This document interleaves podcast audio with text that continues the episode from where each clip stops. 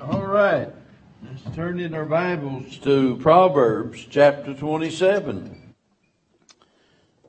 Proverbs chapter 27, and we got down through verse 4, so we pick up in verse number 5. The theme of those first four verses had to do with attitudes, and, uh, you know, I'm not going to go into detail rehearsing everything that we've already talked about, but that section dealt with attitudes, and now we come to verse number five, on down through verse 17. And uh, as I see it, all of this section uh, of the chapter has to do with our associates. You know, people that we rub shoulders with, people that, you know, that we come in contact with, those that we associate with. And, uh, I think tonight I'd like to just cover these first three verses, verse 5, verse 6, and verse 7, because when we get to verse 8, it's, uh, it's a verse I, would really like to spend some time on, and uh, uh, I don't want to take the time to do that tonight. Verse number 5 says, Open rebuke is better than secret love. Now, in order to you know, to understand that verse, we have to take it in connection with what follows, and that's, you know, that's always one of the main rules whenever you're studying the Bible. You study the Bible in the light of the context, and uh, you know, if you take the Bible out of context, you know, you can make it say absolutely uh, anything by just picking and choosing a verse here and a verse there, or or a statement uh, and take it apart from everything else, and so you you have to look at all of the verses and the direction that he's going. And, and when you do, obviously the context puts this uh, under the heading of friendship, our associates. And so uh, he's not speaking about here the habitual harping of those that are always finding fault. Let me clear that up because there are plenty of those people you know, just constantly finding fault with something, but rather he's talking about what we would call constructive criticism. That is counsel from people that care about us. And uh, let, let, me tell you, the last part of that statement is the thing that makes all the difference in the world when somebody cares about you. And the point is, and you'll see this later on too, that friends are going to be honest and they're going to be helpful with one another. Carol and uh, and also others that have testified tonight in regards to the church, uh, you know, and as a as a pastor, that uh, it just blesses my heart and thrills my soul to hear people speak well of the church. And by speaking well of the church, I'm talking about them talking about what the church has meant to them and how it's helped them and so forth. And, uh, you know, that, that's a great blessing. It's one thing for us to be correct in our doctrine, that is in our theology. And that's all important. Please don't, you know, don't take that to mean that that being friendly is more important than being right because being right is important. But you know, we can be right about everything and yet have an attitude that is such that nobody really cares. And it goes back to that old saying, people don't care how much you know till they know how much you care. And uh, it's important that we convince people that we really do care uh, about them. So this is not talking about people, you know, that are harping about your faults, but somebody that is honest with you, somebody that is helpful to you. And uh, I don't think this uh, means neither that they ought to comment on every fault they see. You know, it simply means that they don't pretend that we're without faults Open rebuke is better than secret love. And by open, that's not talking about spreading your faults out publicly for everybody to see. If you look at the second part there where he talks about secret love, that is somebody says, oh yeah, you know, I love you dearly. I've loved you for a long time. You know, I just think the world of you you know, and uh, that's what they would say, but it is secret in the sense that it's not obvious. There's no evidence of it.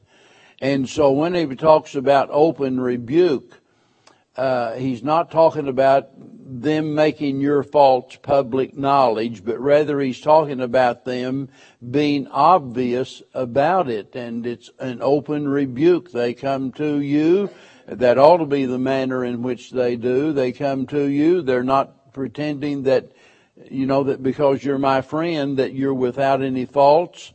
And it's out of the depth of their concern that, you know, they're compelled sometimes to rebuke us. And, you know, nobody likes to be rebuked, you know, and, uh, especially the, you know, the way some people go at it like a bull in a china shop, you know, and, uh, you know, sit down here. I need to talk to you a minute. I, I want to, I want to tell you about where you're wrong. And, you know, there's a, a, a proper way to say things. And, uh, you'd be amazed what your friends are willing to listen to whenever you express it in a tone of love and, and out of the depths of concern for them. And uh, rebuke is hard enough to take, but when it's coming from somebody and this is the key part of it, somebody that has proven themselves to be your friend. We ought to give them serious consideration. Somebody, and aren't you glad you can look around and, and you know, maybe mention a certain person's name, say, you know, they have proven. They didn't just say they're my friend. They've proven they're my friend. They've given evidence of it. I don't have any doubt about it. They're my friend. And when somebody like that, that you know cares dearly about you, and they come to you, whether you're sitting there drinking a cup of coffee together or wherever you might be, and and just out of a spirit of love, they mention something that they see that they know uh, is a detriment to your Christian testimony. And I, I've often said the church where I was saved the people, uh, it was a little country church, and uh, the, the the people there uh, wouldn't let you backslide if you tried. And uh, I've often talked about uh, a dear friend uh, of mine who was he was about my age, but he was a deacon in the church, a red-headed deacon, and he's dead in heaven now.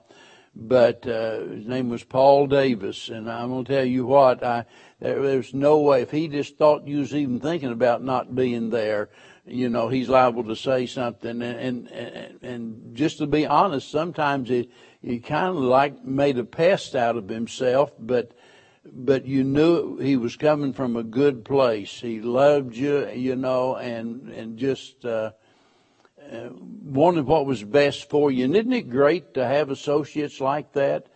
I mean, you, you know they love you and you know they're not going to say something to intentionally hurt you or to embarrass you, but it's because they're really concerned. Now, notice verse 6. Faithful are the words of a friend, but the kisses of an enemy are deceitful. You know, maybe a good way of saying that in light of the Bible is to simply sum it up by saying Jesus is better than Judas under any circumstances. Yeah. And I think that's, I think that's what that, that verse is all about. You know, Judas, uh, can, you know, uh, plant a kiss on your cheek and supposedly demonstrating love and, and you look at Jesus and the way that he dealt with people, and, and boy, he made some strong statements, did he not?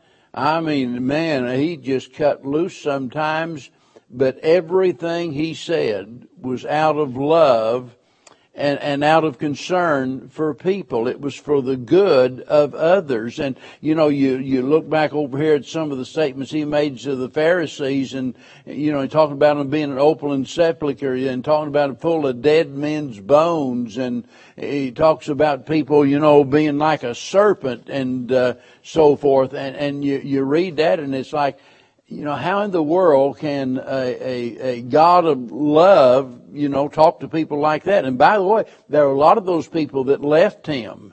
I mean, they couldn't take it. When he turned up the heat, and a lot of people got this idea that preachers ought to never, you know, uh, never deal with any issues, never to get emotional about anything, that they're just, uh, you know, just uh, be willy nilly and dance around the subject. But boy, Jesus met it head on. He did it in the right way and in the right attitude, and some people did not stay. They packed their bags and they left out of there. But let me tell you, he was uncovering their pretense.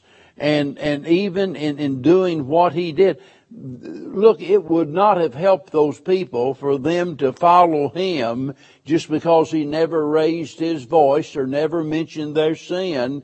And so they, well, we're going to stick with him. You know, after all, I want to see some more of those miracles he's been doing. Man, I tell you, this guy is something else. I, I, I'm going to stick with him that wouldn't have helped them a bit because Jesus wasn't in the entertainment business. He was in the business of saving souls and changing lives. And he never encouraged anybody to follow him under false pretense. He turned to that crowd and said, look, if you're going to be my disciple, it's going to cost you everything you got. You're going to have to follow me, you know, and you're going to have to bear your cross. You're going to have to sacrifice and so forth.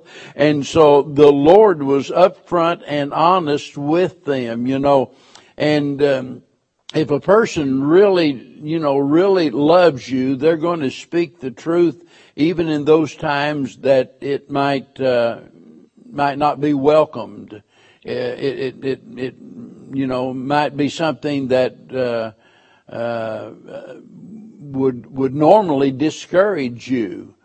And yet you realize that they're speaking to you out of a heart of love and they see something in your life that is harmful and detrimental to your Christian life and they come to you and speak to you. And boy let me tell you just just that that expression of concern for them uh, or by them is a whole lot better than somebody, you know, that put on a great big display about, you know, how much they love you and, uh, and then that's as far as it goes. You know, that sounds good, uh, but it, you know, it doesn't do any good.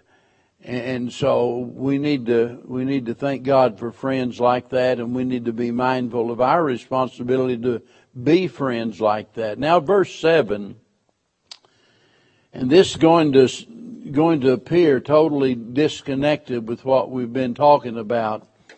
The full soul loatheth a honeycomb, but to the hungry soul every bitter thing is sweet. Now we've been talking about friendship, right? And uh, that's what's clearly spoken of if you go all the way up through verse number 17. But when you look at verse 7 and 8, this seems to be totally unrelated to the subject at hand. And so whenever I run across something like that, what I do is a, a, lot of times start doing some research of theologians and pastors and preachers that you know, very studied men, very intelligent men. So I began to read the different commentaries and, and thank God for this day and age that we live in that you don't have to have a library like I used to have with thousands of books. Uh, that I had to work my way through, but I can just, I can find almost anything ever been written somewhere on the internet and, uh, and, and able to look up their comments on it. And the strange thing is, as I looked through all of this, I, I, I couldn't find anybody commenting on how this related to our associates or the subject of friendship whatsoever. Now, whenever I run across something like that and I find myself, you know, out uh, on a limb all by myself and there's nobody else perched there with me, I start thinking, well, I must be wrong. You know, uh, you know, I, I, I guess I'm just uh, surmising that my my theory about this is right because nobody else agrees, and though you know those men are brilliant and they're scholars and what have you, and so I'm saying all that for a reason because I, I take it as a very serious matter to properly interpret God's Word, and I'm not going to do it just based on what somebody has written about it.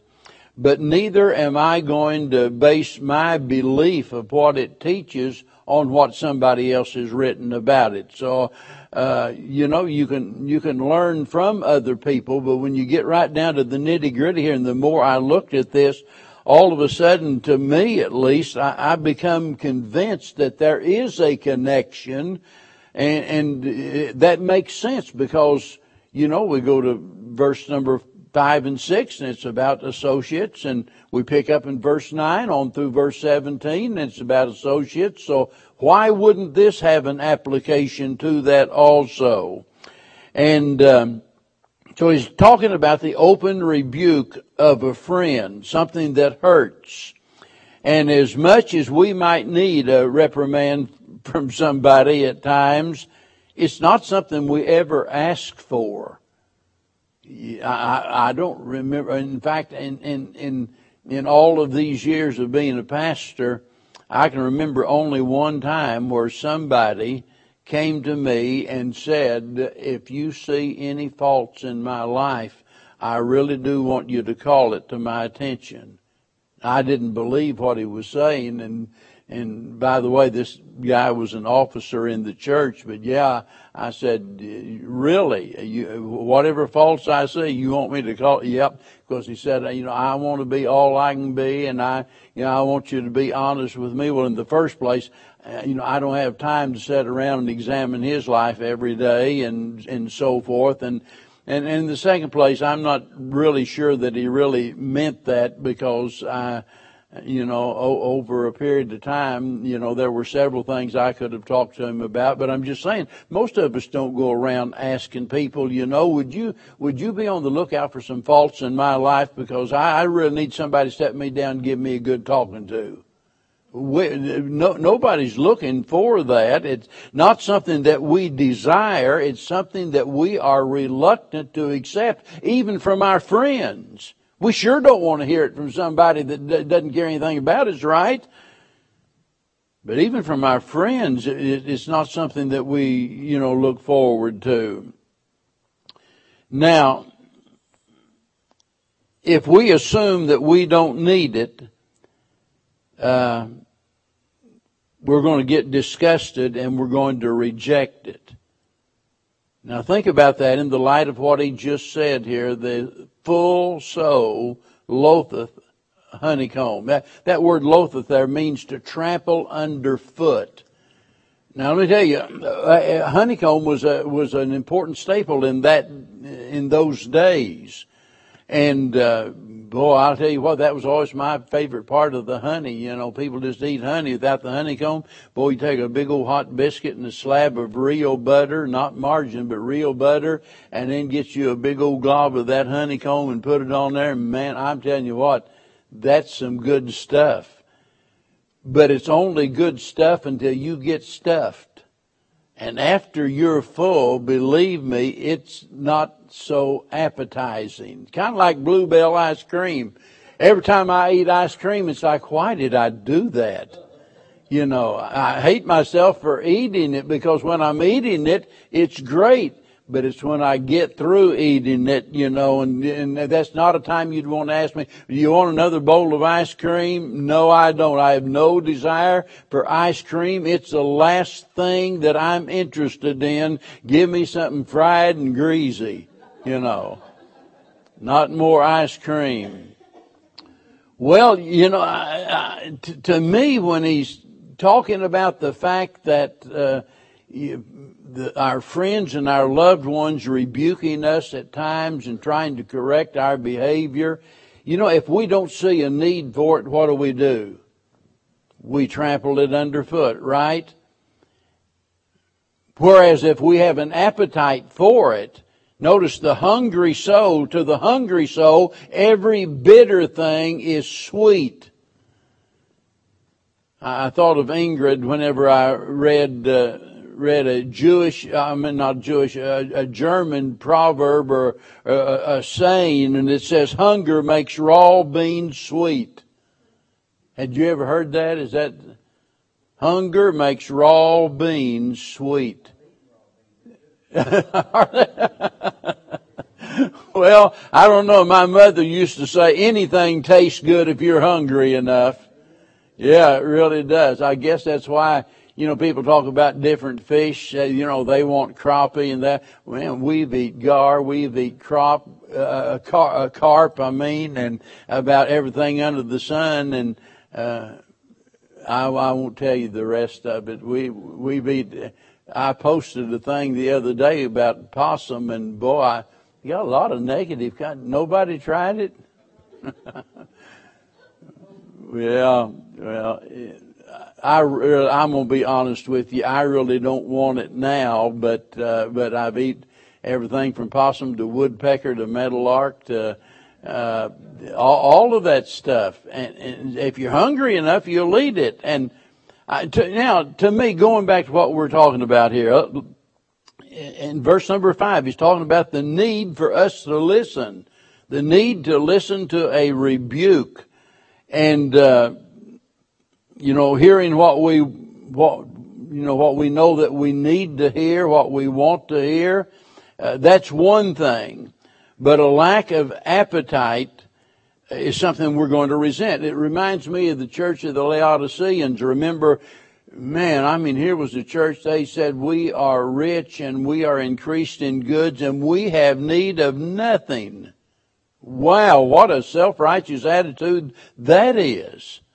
Think about that. This is a church, one of the Lord's churches, and they said, we don't, we don't need anything.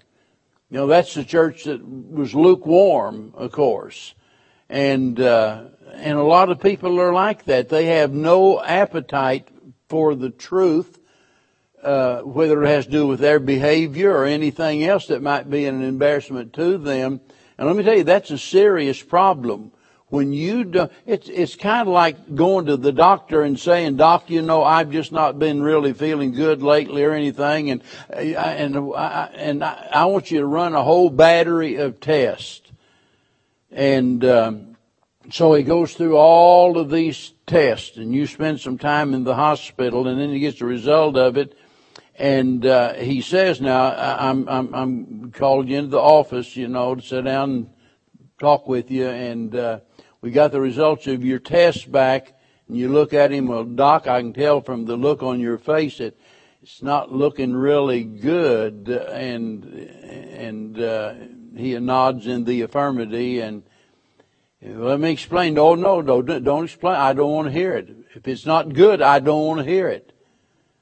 Well, you know, look, it could be cancer, it could be heart disease, it could be anything. No, you might not want to hear it, but just maybe you need to hear it.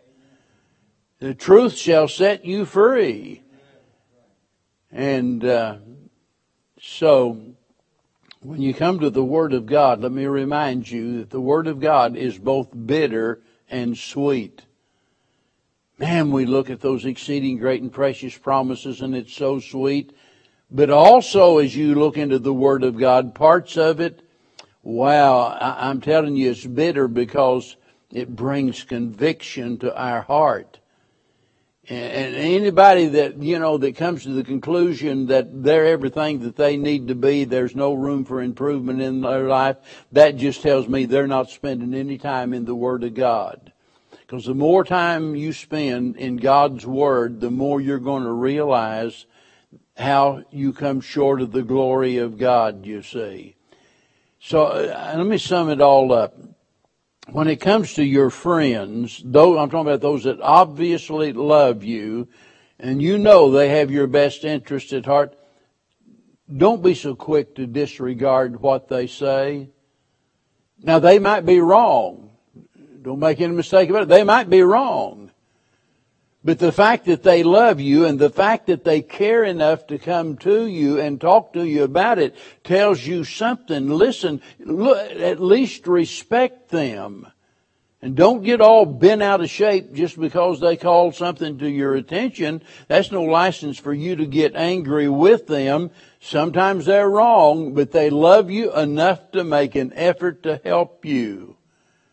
But sometimes they're right. Sometimes they're right.